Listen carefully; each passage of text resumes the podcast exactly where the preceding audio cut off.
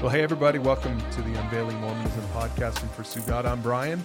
That's Ross over there. Ross, today we're going to continue to unveil Mormonism, and we're going to talk today about what we're titling Bulletproof Evidence Against the Book of Mormon. And we initially thought this would be one episode, but quickly we realized there was way too much for one.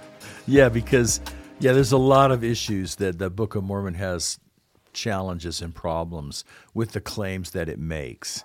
And so we thought, you know, we better to give them their due. We better like take two episodes to explore that. Yeah, we uh, again, I think we need to check our hearts right off the bat. Some people might even be listening to this waiting to pick a fight. We're really not trying to pick a fight, even though we use kind of a catchy title. We're we're doing what we would invite anyone to do with the Bible, right?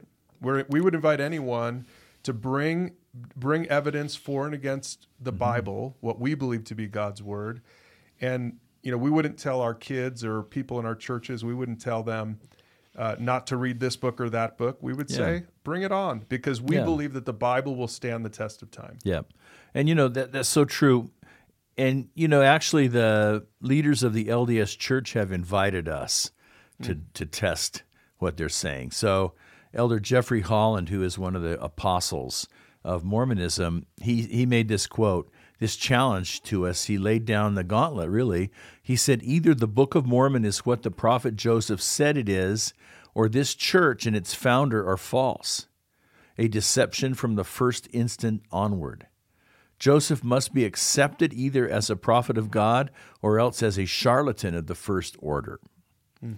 Now, my hunch is that that's insider talk, that he's talking to people who are already, you know, confirmed in their beliefs uh, you know, to help rally the troops and stuff. But I, really, it's a fair analysis, and that it's really true. Either the the whole Mormon um, system rises or falls on the Book of Mormon. The the prophetic claims of Joseph Smith rise and fall in the Book of Mormon because if you accept the Book of Mormon, then it follows the dominoes fall. Then Joseph Smith's a prophet. Mm and then and then you know everything that he taught and everything that he established is therefore validated.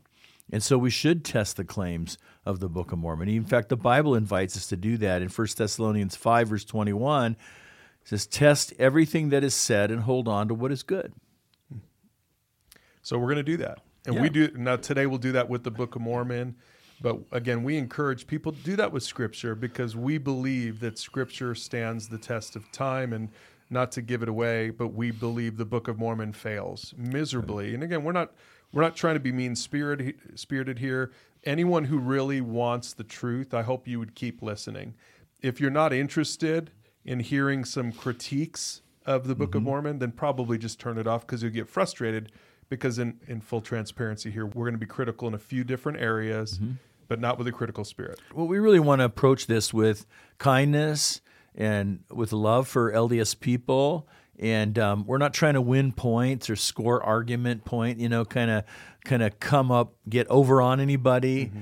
But we think it's fair to do this evaluation, and it's really it should be helpful to people to listen. All right, so Ross, real quick, for people who are not familiar with the Book of Mormon, give us a 60 second overview. What do we mean when we say the Book of Mormon?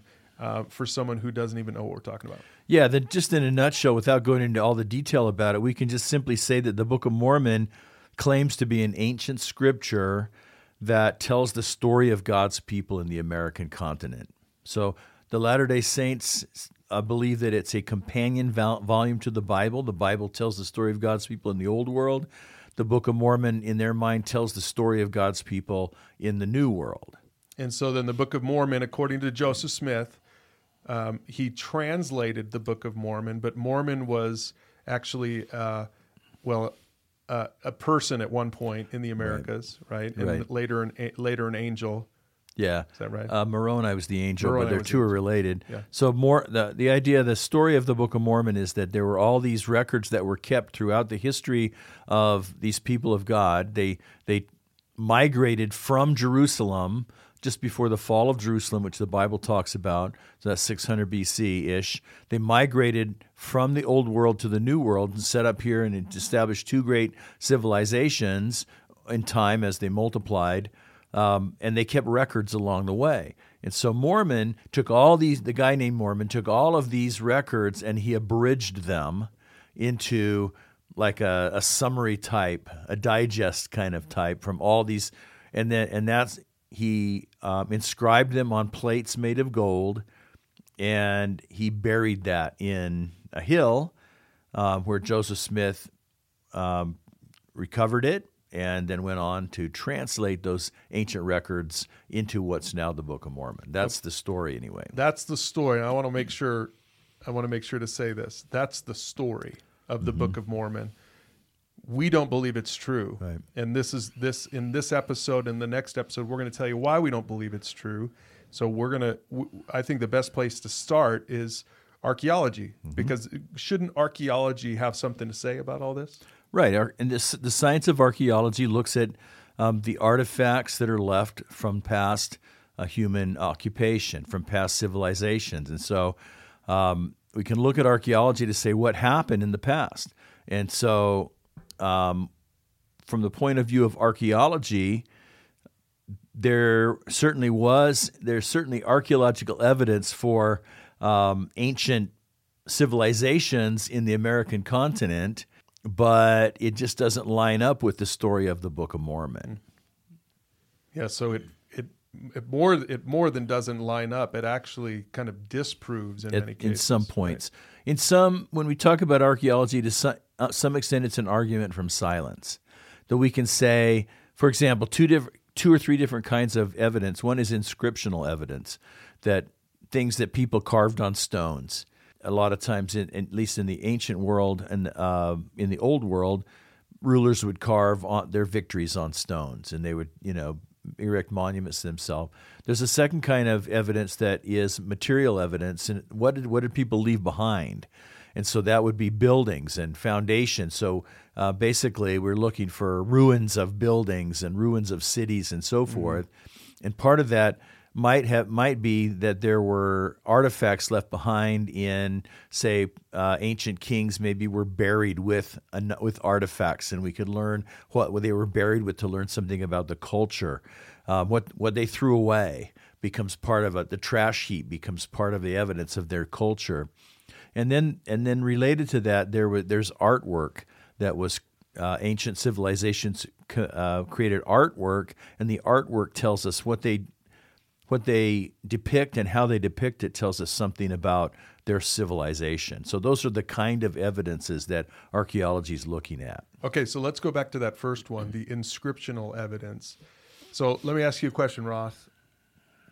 Of all the names in the Book of Mormon, of all the names in the Book of Mormon, I don't even know all the names, but or some of the names. So names like Moroni or mm-hmm.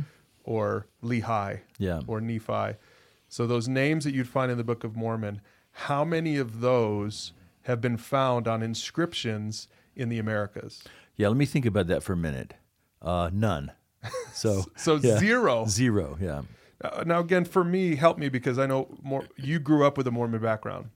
How, mm-hmm. how like how would a Mormon, how would someone from the Mormon faith explain that away? Like how would a, I mean, I'm genuinely asking, how would somebody explain that away? Well, again, partly it's an argument from silence. And so we can say nothing has ever been found, but we don't know with certainty that nothing ever will be found, mm. right? So the Mormon person holds out this hope that, yeah, it's just all it takes is going to be a few more archaeological digs or a few more, and then they'll finally find, you know, an inscription, you know, from King Mosiah or something like that. So what what the LDS world, because there's such a lack of positive confirming evidence, what, what the LDS apologists will do is to create at least the aura of plausibility based on some vague similarities between the Book of Mormon story and the ancient, you know, say the Mesoamerican um, remains from the Toltecs or the Mayans or the Aztecs and so forth. Now, now, by the way, not every Mormon person believes that the Book of Mormon took place in Central America. Hmm. So that's been the common um, dominant view for a long time, but now new views are coming up that maybe it took place more in the North American continent and so forth. But so that they'll hold out a hope that that something will be emerged, and then there's enough okay, there's enough generic sense that, oh, there were these great civilizations that they'll just connect the dots because they're already committed to the idea that, that this is a real thing. Okay, so, but there's no inscriptional evidence. There's no name from the Book of Mormon that shows up in inscriptions in the Americas. Uh, before we move on from inscriptions, I guess I need to go back to ask about the inscriptions on those gold plates. So, what about those? Yeah, I guess you could say, wait, there, those names are inscribed there, right? So, just show me those plates, and you got me. Right? Yep, exactly. The LDS claim is that the gold plates, when Joseph Smith was done translating them, God took them back up into heaven. Mm. So the gold plates don't exist anywhere in our concrete universe, in our in our world. And so, okay, maybe if God took them back up into heaven, then there's no way to falsify that their claim. There's no way to test it because we don't we don't have access mm. to the putative gold plates the skeptic in me wants to say so many things right now, mm-hmm. but I, I, guess the skeptic in me would say, well, then that, that must be the case for all the other inscriptions with names on it as well. Right? I Maybe they were all I, just know, taken up to heaven. I don't know. I, I would say how convenient that is for, yeah. for them, you know, yeah. To make the story, um, put, put the story beyond any kind of test or proof. Okay. Uh, what about, let's talk about for a minute about animals in the Book of Mormon, mm-hmm. right? So, right, we can't we can't we dig up archaeologically? Can't we figure out what animals were around and sort of match up the the animals that they say were here in the Book of Mormon? Yeah, there's two ways. I think there might be more because I'm not a I'm not an archaeologist, but there's two ways to look at that or think about that. One is what kind of bones and what you know uh, actual actual remains of dead animals might exist. Um, and the other one is to look at the artwork um, of the of that ancient civilization. So, f- with respect to animals, so the Book of Mormon mentions a lot of different kinds of animals: cattle, sheep, goats, horses, pigs, and so forth. None of those have ever been found in terms of remains. And if you look at the artwork, especially of the um, the Middle American cultures, Mayans and so forth, we, we see in their murals, we can clearly identify animals that were native to that area, like deer, jaguar, the peccaries, kind of a kind of a, a pig kind of thing, tapirs. There's other species that are native that are in that are clearly seen in their artwork and their murals. But for example, a horse has never been found depicted. In, in, in surprisingly, because a horse is pretty like large and noteworthy, and yet you know, none of them have ever been depicted in, in any of the thousands of samples of art from the period. And obviously, the reason seems to be that horses were brought to the Americas by the Europeans. Right. Correct. Right. And the Europeans came. Let's do a little bit of let's do a little bit of history here. The Europeans came to the Americas roughly in what year? 1520, say. Okay. And the Book of Mormon, to go back with your opener, Ross, the Book of Mormon. In the Book of Mormon, they say that these were Jewish people, mm-hmm. Jewish families, or a Jewish family that came over from the Middle East in around 600 600 BC. BC. And the Book of Mormon time frame ends about 400 or 425 AD. AD. Okay, so they were they were it was about a thousand, a thousand years, years, of history, before, yeah. and yeah. horses are everywhere. Yeah, in the Book of Mormon. In the Book of Mormon, yeah. and yet horses didn't come to the Americas until the 1500s. Yeah, and we're going to talk about that more in the, in our next podcast. Yeah, uh, we'll get into some more detail about that kind of discrepancy that occurs in the Book of Mormon. Okay, so can we at least go to talk about language for a second? Now that we're talking, are we going to cover that next time or language? Uh, no, not really. Okay, so yeah. then let me throw this. We can talk me, about that here. Let me throw this one at you in my mind, this kind of goes back to inscriptions. In my mind, if this is true that we've got, you know, Jewish people coming over, then shouldn't we find Jewish inscriptions all over the place in the Americas? Yeah, or Jewish related. Let's say that um, the language of the Native Americans you'd expected to be at least influenced by Semitic uh, type of languages and different kinds of language features that show up in different languages, and, and there really isn't any evidence of that. Okay. Let, me, let me throw in one other thing about archaeology, and that is um, this is this is a big one uh, for me. It's like the Book of Mormon talks about people using uh, gold, silver, iron, brass, copper, but especially alloys like brass or the use of iron to create tools or weapons requires a complicated process of mining, smelting, casting, and that process leaves traces. You know, you can you can identify a smeltery because you know you've got slag and you've got byproducts of, and so. Um, but but scholars generally agree that this this idea of metallurgy or working with metals like that was not introduced into the Americas until several centuries after the Book of Mormon story ends. And so there's another point of um, archaeological, like an area where the Book of Mormon doesn't fit the archaeological record. Okay, so we have all these problems, Ross, with the Book of Mormon. But again, I'm going to try to be a fair skeptic here. Well, couldn't you say all these same things about the Bible? Yeah, you, you know, you if you did, you'd be in, um, inaccurate. This is one of the great things that differentiates the Bible from the Book of Mormon, because the Bible uh, has repeatedly been demonstrated as reliable by archaeology over and over and over again, historically and geographically. Now, archaeology doesn't have the ability to tell us whether the Bible is true spiritually but wherever it can be tested for truth, it it it, um, it, it meets the mark. So, for example, the use of metals. We talked about metals that are described. The ones described in the Bible can be verified. You can find archaeological evidence for the use and production of those metals. Um, you can go to Jericho. You can go to Jerusalem. There are places that are described in the Bible that that have had ongoing existence um, for centuries and they can be visited. You can't find where, you know, you can't go to the Book of Mormon city of Zarahemla. Nobody knows where what it is or where it is. So a few months ago, I was able to visit the British Museum in London, and where they have um, just incredible. One of the things I saw that was like so encouraging along this line, they have these massive stone panels from ancient Nineveh. Um, they were erected by the um, the Assyrian emperor Sennacherib. Now, that name might be familiar to our listeners if you're familiar with the Bible because he's mentioned in the Bible. And he, um, he names cities that he conquered, and among those are cities that are named in the Bible, Lachish and others. So we said, oh, well, I know where to find that on the map. Hmm. South of Jerusalem, whatever. And there's other inscriptions and, and um, monuments that mention specific names of kings of Judah. And so those are attested by archaeology completely independent of the Bible, that those people and those places really existed.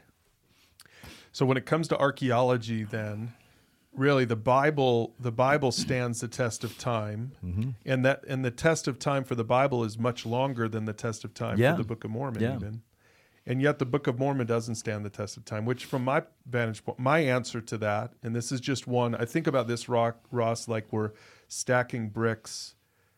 We're just we're gonna. I did this with a friend, an LDS friend of mine years ago. I said, let's just let's just stack some bricks here. I said, you go ahead and stack bricks that that speak against biblical Christianity, and I'll stack some bricks that would make kind of like throwing flags at, at Mormonism, right? Right. And I had through this hour long conversation, I had this huge stack over here on mine, Yeah. and he had nothing. And it was really interesting because, and it was this kind of stuff that we were talking about, and he wasn't debating it. He wasn't.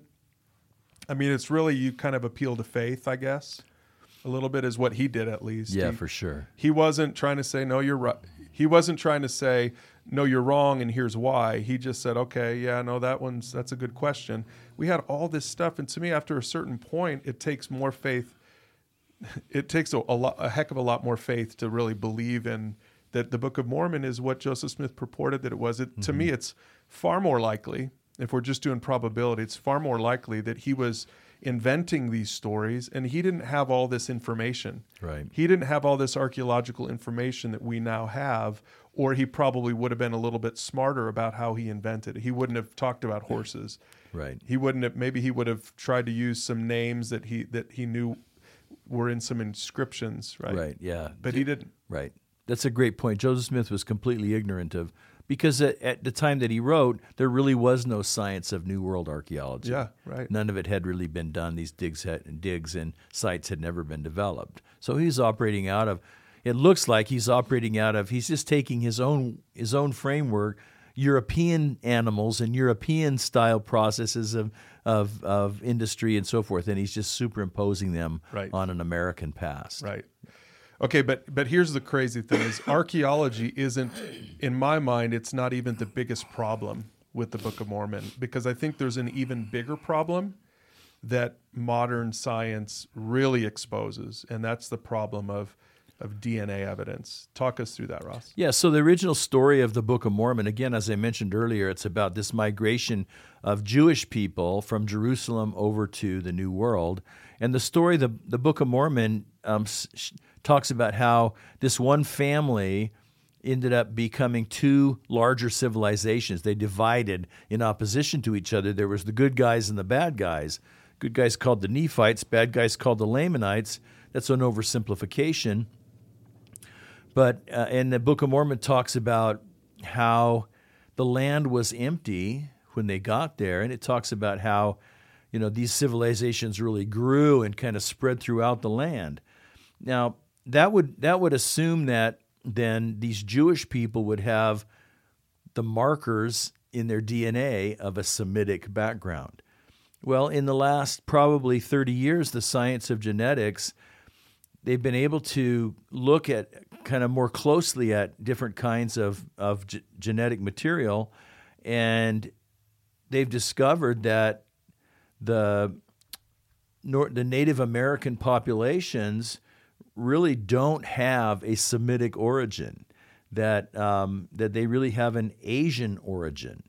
And so uh, DNA sampling pretty broad DNA sampling through the whole Native American population continues to support that conclusion over and over and over again. They just haven't found uh, Semitic markers that would have been common to a, um, a Middle Eastern ancestry. which really makes sense if you look at a map it would make sense that the native americans if we if we start with the biblical hypothesis that life started in the middle east right it makes sense that following the land land bridges that native that Amer- the americas would be populated coming from coming from asia Yeah, right? Siberia and yeah, Asia. coming And- across Russia, mm-hmm. and and then through through here. You're not. They're not going to probably be that long ago. They're not going to be making boats.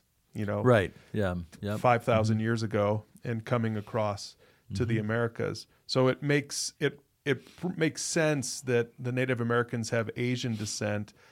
So this is a real problem then for the Book of Mormon because Yeah. the Book of Mormon makes a big deal. But my understanding, Ross, is really when Joseph Smith wrote the Book of Mormon, it was the religious answer to how did the Native Americans get here. There were other answers to that, but there was no religious answer. And so I think uh, young entrepreneur Joseph Smith had an idea. How about we give a religious answer to this? I bet you this is gonna gonna sell a lot of books. Right, and he wasn't the only. That was a pretty common. We'll talk about this next week, but that was a pretty common assumption in America at the time that somehow the the Native Americans uh, reflected a different civilization from from like the lost ten tribes of Israel or so forth. And it was it was definitely a big question about what is the origin of the American Indians, and so that was those are many attempts to try to answer that question. Joseph Smith had his attempt to answer the question, mm-hmm. but again, he didn't have the benefit of of, of scientific understanding of genetics. Okay, so but now we do. So to in my mind, and this has been in the last what twenty years. So now it does it makes sense to me, Ross, that this would be sort of the nail in the coffin for the Mormon Church. So how did the Mormon Church handle this? Well, they they've pivoted. What they've done is they they've shifted a little bit from saying that. So, for example, in the Book of Mormon in 1981, the Book of Mormon preface identified these Lamanites. It says they were the principal ancestors of the American Indians. So the Lamanites were the people who came. Laman was one of the people from uh, from Israel who Yes. came over on the boat. Yeah, and the Lamanites are, are his progeny. Gotcha. But in, in 2006, they changed the preface to talk about how Lamanites are among the ancestors of the American Indians. Okay, hold on a second. Wait a second. I thought the Book of Mormon was the most perfect book and didn't have it was a direct translation. I thought there were no mistakes. Are you saying that there are different versions of the Book of Mormon? No, this is just the preface. This wasn't part of the gold plates. Oh, okay. This is just what the church has published as a as an introduction to what follows. So who wrote the original preface? Um, I don't know. That's a Would it have been Joseph. Smith, or- Might have been, but probably not. Probably written later. Yeah. Yeah. Um, now, Joseph Smith certainly believed that the Native Americans were Semitic. There was no question about that, that he believed that. Yeah. So they're pivoting to take this science into account. Now, um, one, one way that they're answering that, there's a, there's a, um, a article in the LDS Church's Gospel Topics essays that deals with this. They're trying to help their people understand, you know, kind of how to handle these objections. And basically, the gist of that article is to say, well, genetic science is really unproven, and we don't really know that much, and so you know, it's a kind of a it's kind of a very filtered analysis. Yes, genetic science is not absolutely perfect, and there's things that could that could creep in. They've created this sort of sense of, well, you know, it's it's not everything they say it is, which is kind of a dodge, I mm. think, um, from that. But the thing is, Joseph Smith believed it. He acted like it. And so the church has acknowledged it. But one of the theories that they have now is that there were lots of people living in the American continent who were from Asiatic origins, and the Nephites and Lamanites were a small subset, and they and they established their civilizations there within these other peoples. But the problem is, is that the Book of Mormon never makes reference to those other people. Hmm. So you would expect these righteous Nephites to go do missionary work among the hmm. among these other tribes that surrounded them, or you'd expect them to have commercial dealings with them, or or that they'd enter into the different wars and so forth. That there's just never any mention of them. So it, it just seems it doesn't really fit the Book of Mormon narrative if you look at it at face value. Hmm. Yeah, it makes sense. When you read the Old Testament, the, the Jewish nation was a small nation, but there was all this interaction with the surrounding nations and surrounding people. And yet, mm. the Book of Mormon doesn't make mention of these other a- people of Asian descent. Yeah, which would which you'd have to assume for them from the genetics to vastly outnumber hmm. the Nephites and the Lamanites. There's no there's no picture of that in the Book of Mormon. Yeah. So again, Ross, to me, this is just a major brick, and I know, mm-hmm.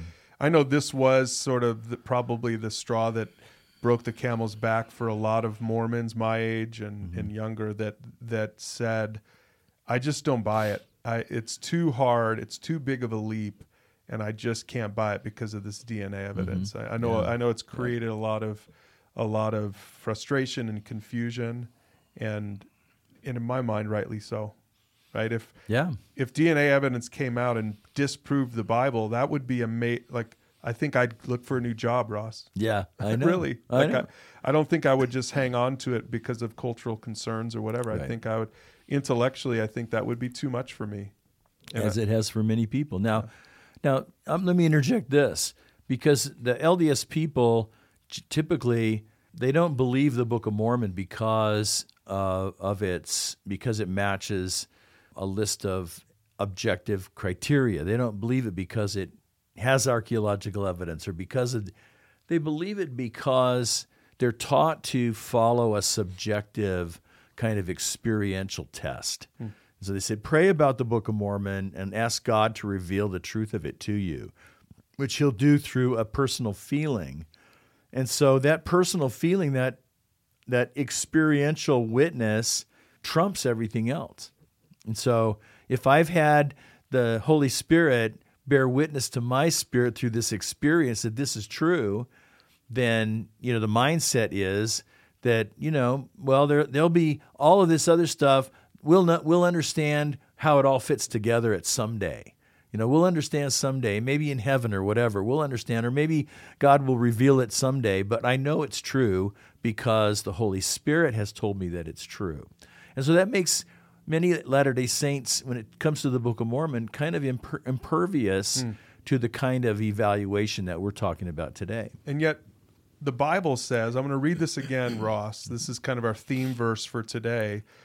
1 Thessalonians 5:21. The Bible tells us to test everything that is said and hold on to what is good.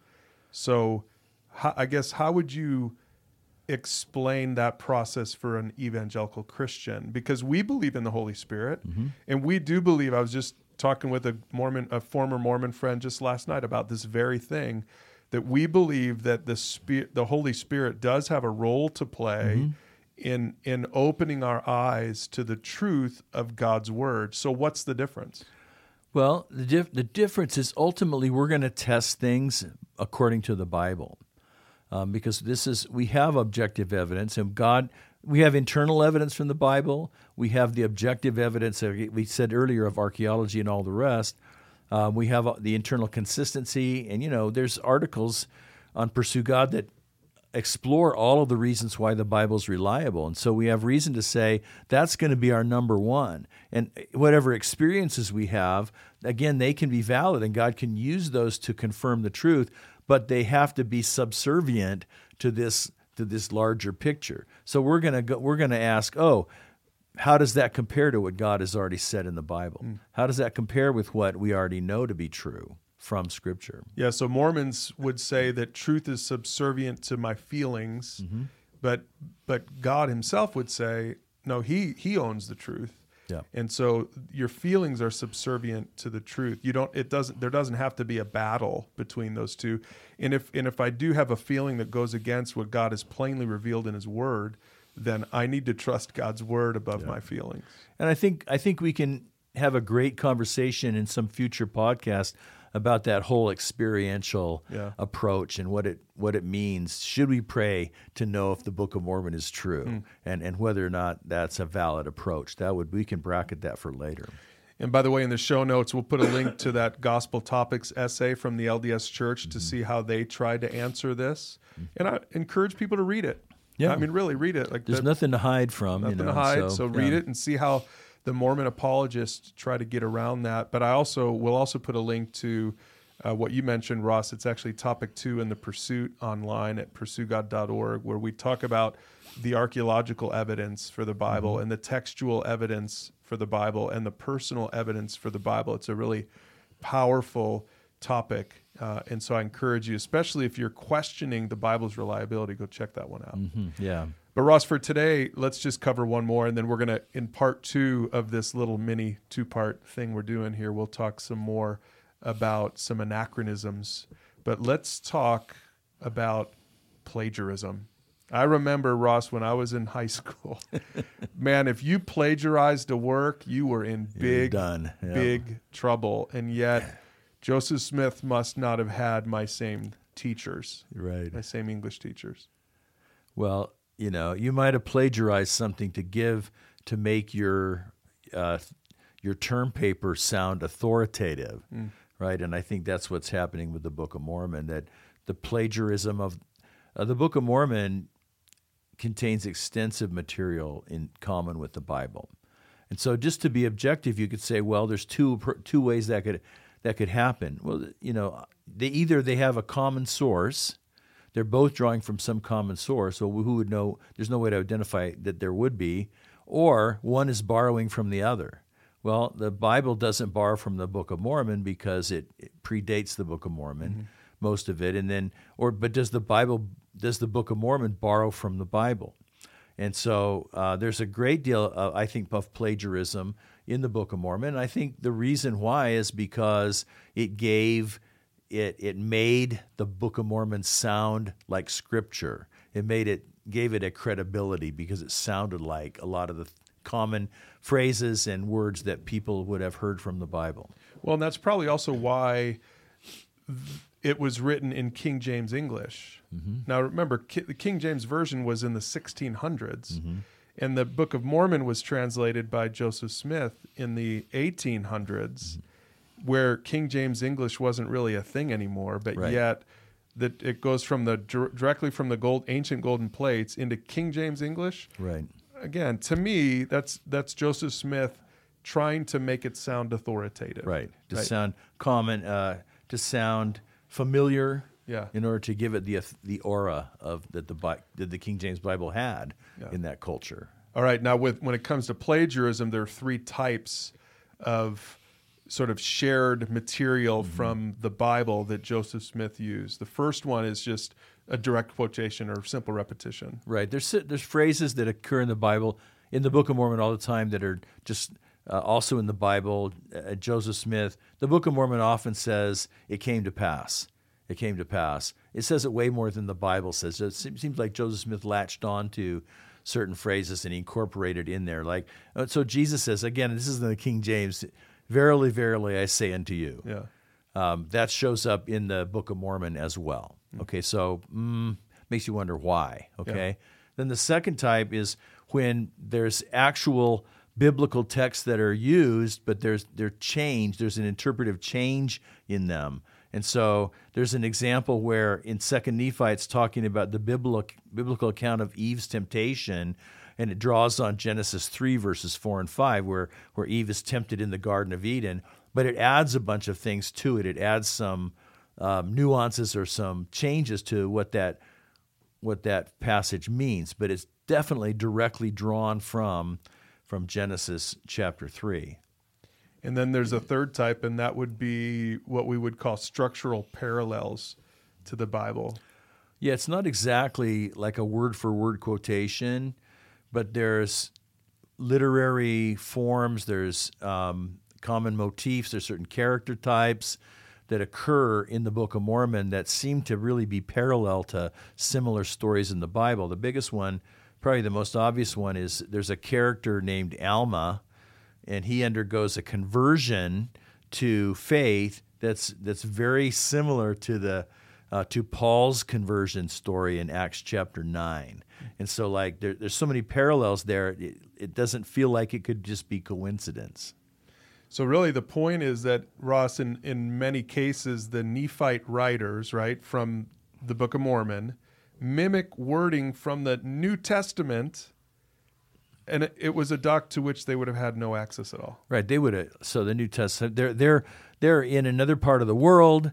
You know um, how they wouldn't have any access to the New Testament, but they're using New Testament phraseology and, and New Testament words. So, for example, in the Sermon on the Mount. So here's part of the Book of Mormon story: is they believe that J- Jesus showed up in the American continent, and apparently during the 40 days after his resurrection, he's with his disciples and so forth uh, until he ascends into heaven.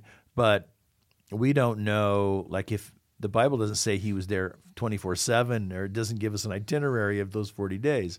So the, the Book of Mormon portrays Jesus as showing up in the New World and interacting for a period of time with, with the Nephites and that, that population. And so he gives a, a public address in 3rd Nephi uh, 12 through 14 that looks very, very much like the Sermon on the Mount we find in Matthew 5 through 7. There, there's just a lot of parallels between the two. Okay, so all all of this shared content raises this, you know, when we think about it, Ross, it raises an obvious question. You mentioned it already. Does the common material come from independent sources, right? That if I'm trying to be a Mormon apologist, that's what I would say. I would say, well, look, it must be it must just be this is proof that the Book of Mormon is scriptural. Right, because God, Yeah. they would they would ascribe these parallels to God and to divine inspiration. Right. So they would say, yeah, the the it's that's where it comes from, right? Whereas we would say, no, we think Joseph Smith just copied from the Bible. Right, He right. plagiarized. Um, Latter day Saint apologists have answers for all these questions. The question, in my mind, is whether their answers are credible or not. For a lot of Latter day Saints, they just need to know that an expert says it's okay. They're not going to dig in and really weigh it. as long as somebody that they consider an expert has an answer, they go, okay, it's all good. You know, they know more than me. They said that that archaeology is not a problem, or or or that there is a couple of obscure uh, points of archaeology that, if taken, if stretched pretty far, can go like, oh yeah, that proves the Book of Mormon is really real. If you're loyal as a Latter Day Saint, that's all you need to to confirm your testimony, your your subjective testimony. Um, they're already convinced, and so they don't need a lot of proof, mm. just enough, you know, to, to shore up their their faith. Mm. But most people who don't have that grid already in place or that interpretive framework already in place really are not convinced that the Book of Mormon passes the test. Let's just real quick, let's look at two test cases, Ross, and just kind of dive a little bit deeper on this. Let's look first at the Sermon on the Mount, mm-hmm. right? Which is we can find that in the Gospel of Matthew in the New Testament, but we also see some kind of parallel in the Book of Mormon. Right, right. And so I want to talk about this some more next time. We're going to look at a particular focus of it. But, you know, Jesus gave the Sermon on the Mount somewhere in the middle of his earthly ministry. So you know, if this, if the Book of Mormon story really happened during post resurrection, then you know, a couple years before Jesus had come and and uh, had and given given this address. So on on one hand, it's plausible that Jesus could have given the same sermon, you know, to a different group of people. Now, the the challenge is when you look at what he actually said in Nephi in in Third Nephi twelve through fourteen he uses a lot of information or says a lot of things that would have been meaningful in the Jewish context, but not really meaningful in the New World context. So he talks about, like, he uses phraseology in the Sermon on the Mount where Gentiles are referred to as dogs. Well, why would that be an issue in the New World, the Nephite context? Because who were the Gentiles yeah. for them. You That's know, not they a were, theme it's them. not a theme for yeah. them. Or or the idea of in the Sermon on the Mount where Jesus says, if somebody asks you to go one mile, go the second mile. Well, the specific context of that in the old world was the Roman occupation. Mm. The Romans had the right to, um, to to make a person carry their stuff for one mile. So Jesus saying, go beyond that, carry their stuff for two miles. Well, that that context did not exist in the New World. The Roman uh, there was no Roman occupation. It was not a Roman law that you had to carry somebody's some soldier's stuff for a mile. So those things creep into the New World context, and you go, why would those exist there? Yeah, you know. So that helps us see. Oh, well, maybe he's just maybe he's just borrowing, mm. you know, boom, boom, boom from the Bible. Well, yeah, because even for us, if we recycle a sermon, Ross, we're still going to contextualize it to our audience. Right. And we're not as good at this as Jesus was. exactly. So Jesus certainly would have contextualized this for the New World audience. Right. And so it would have sounded different in many respects. There would be flags or markers yeah. that, that reflected that context. Oh, that's a really good case. The second test case, Ross, and we don't have time to dive into this, but it's it's really the book of Isaiah mm-hmm. from the Old Testament. Mm-hmm. There's so much from the book of Isaiah that is just plagiarized word for word in the Book of Mormon. Yeah, there's 19 complete chapters from the book of Isaiah that are just reproduced in the in the Book of Mormon. Now, the story is that that Lehi, the the, the Jewish migrants from Jerusalem, carried with them a copy of the book of Isaiah on a set of brass plates. And so that's why they could quote from it. It wasn't so Joseph Smith is not pretending that these things were said by somebody else, but he's basically just cut and pasting in stuff from the book of Isaiah that would have, according to the story, been found on those brass plates. But there's some challenges with that because biblical scholarship has advanced since the time the King James Version was written and we recognize in retrospect that the King James version had some some phrases and some ideas in the book in the in the book of Isaiah that the scholars of that time in 1611 did not fully understand the Hebrew language or mm. and so as as those language studies have progressed now we realize that oh we have a better sense of how to translate those phrases. Well, Joseph Smith in the Book of Mormon, it brought in the misconceptions from the King James Version. You'd think if he was translating from scratch, or especially if it was from a um, document from farther that far um, in the past, you would think that those misconceptions or those faulty translational assumptions would be corrected, and he would he wouldn't have incorporated them into um, this document. So that's Yeah. a clue. Yeah, so the question is how would translation problems from the King hmm. James Version from the 1600s find their way into the Book of Mormon, which was translated from plates in the purportedly in the in hmm. 400? Yeah. It shouldn't have happened, right? So but it did, so that suggests a direct relationship between the King James Version and the Book of Mormon, mm-hmm. Yep. which again is a problem. It, it, first of all, it's just a problem that there's so much plagiarism. That was one of the shocking things for me. I just thought to myself, like, how did Joseph Smith get away with this plagiarism from from back then? Now, maybe I guess I, I guess maybe nobody's nobody's like looking at that. It's not copywritten. I don't know. I don't know when copyright laws. Yeah, I don't know. It's not copywritten, the King James Version by then, but you know, because it had the aura of scripture, then people just assumed, oh, it must be scripture too. And of course, you know, and I don't think anybody looked at it that closely, but and as they began to look at it closely, it, you know, by then people who had embraced Mormonism had already, you know, made up their mind. Well, Ross, we're out of time, but there's more bulletproof evidence against the Book of Mormon, and we'll cover some of that next time. Why don't you give us just a quick preview? We're going to be talking about something called an anachronism. Right. We're going to look at several forms of anachronism. Anachronism means that you have when you're when you're reading a story or whatever, you have events or um, or, or artifacts, uh, objects that don't fit the time and place.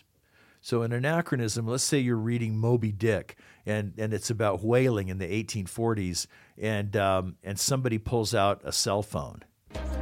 That would be an anachronism. A cell phone did not belong in that time and place. And so that's the kind of thing we're going to look at anachronisms in the Book of Mormon. So join us next time.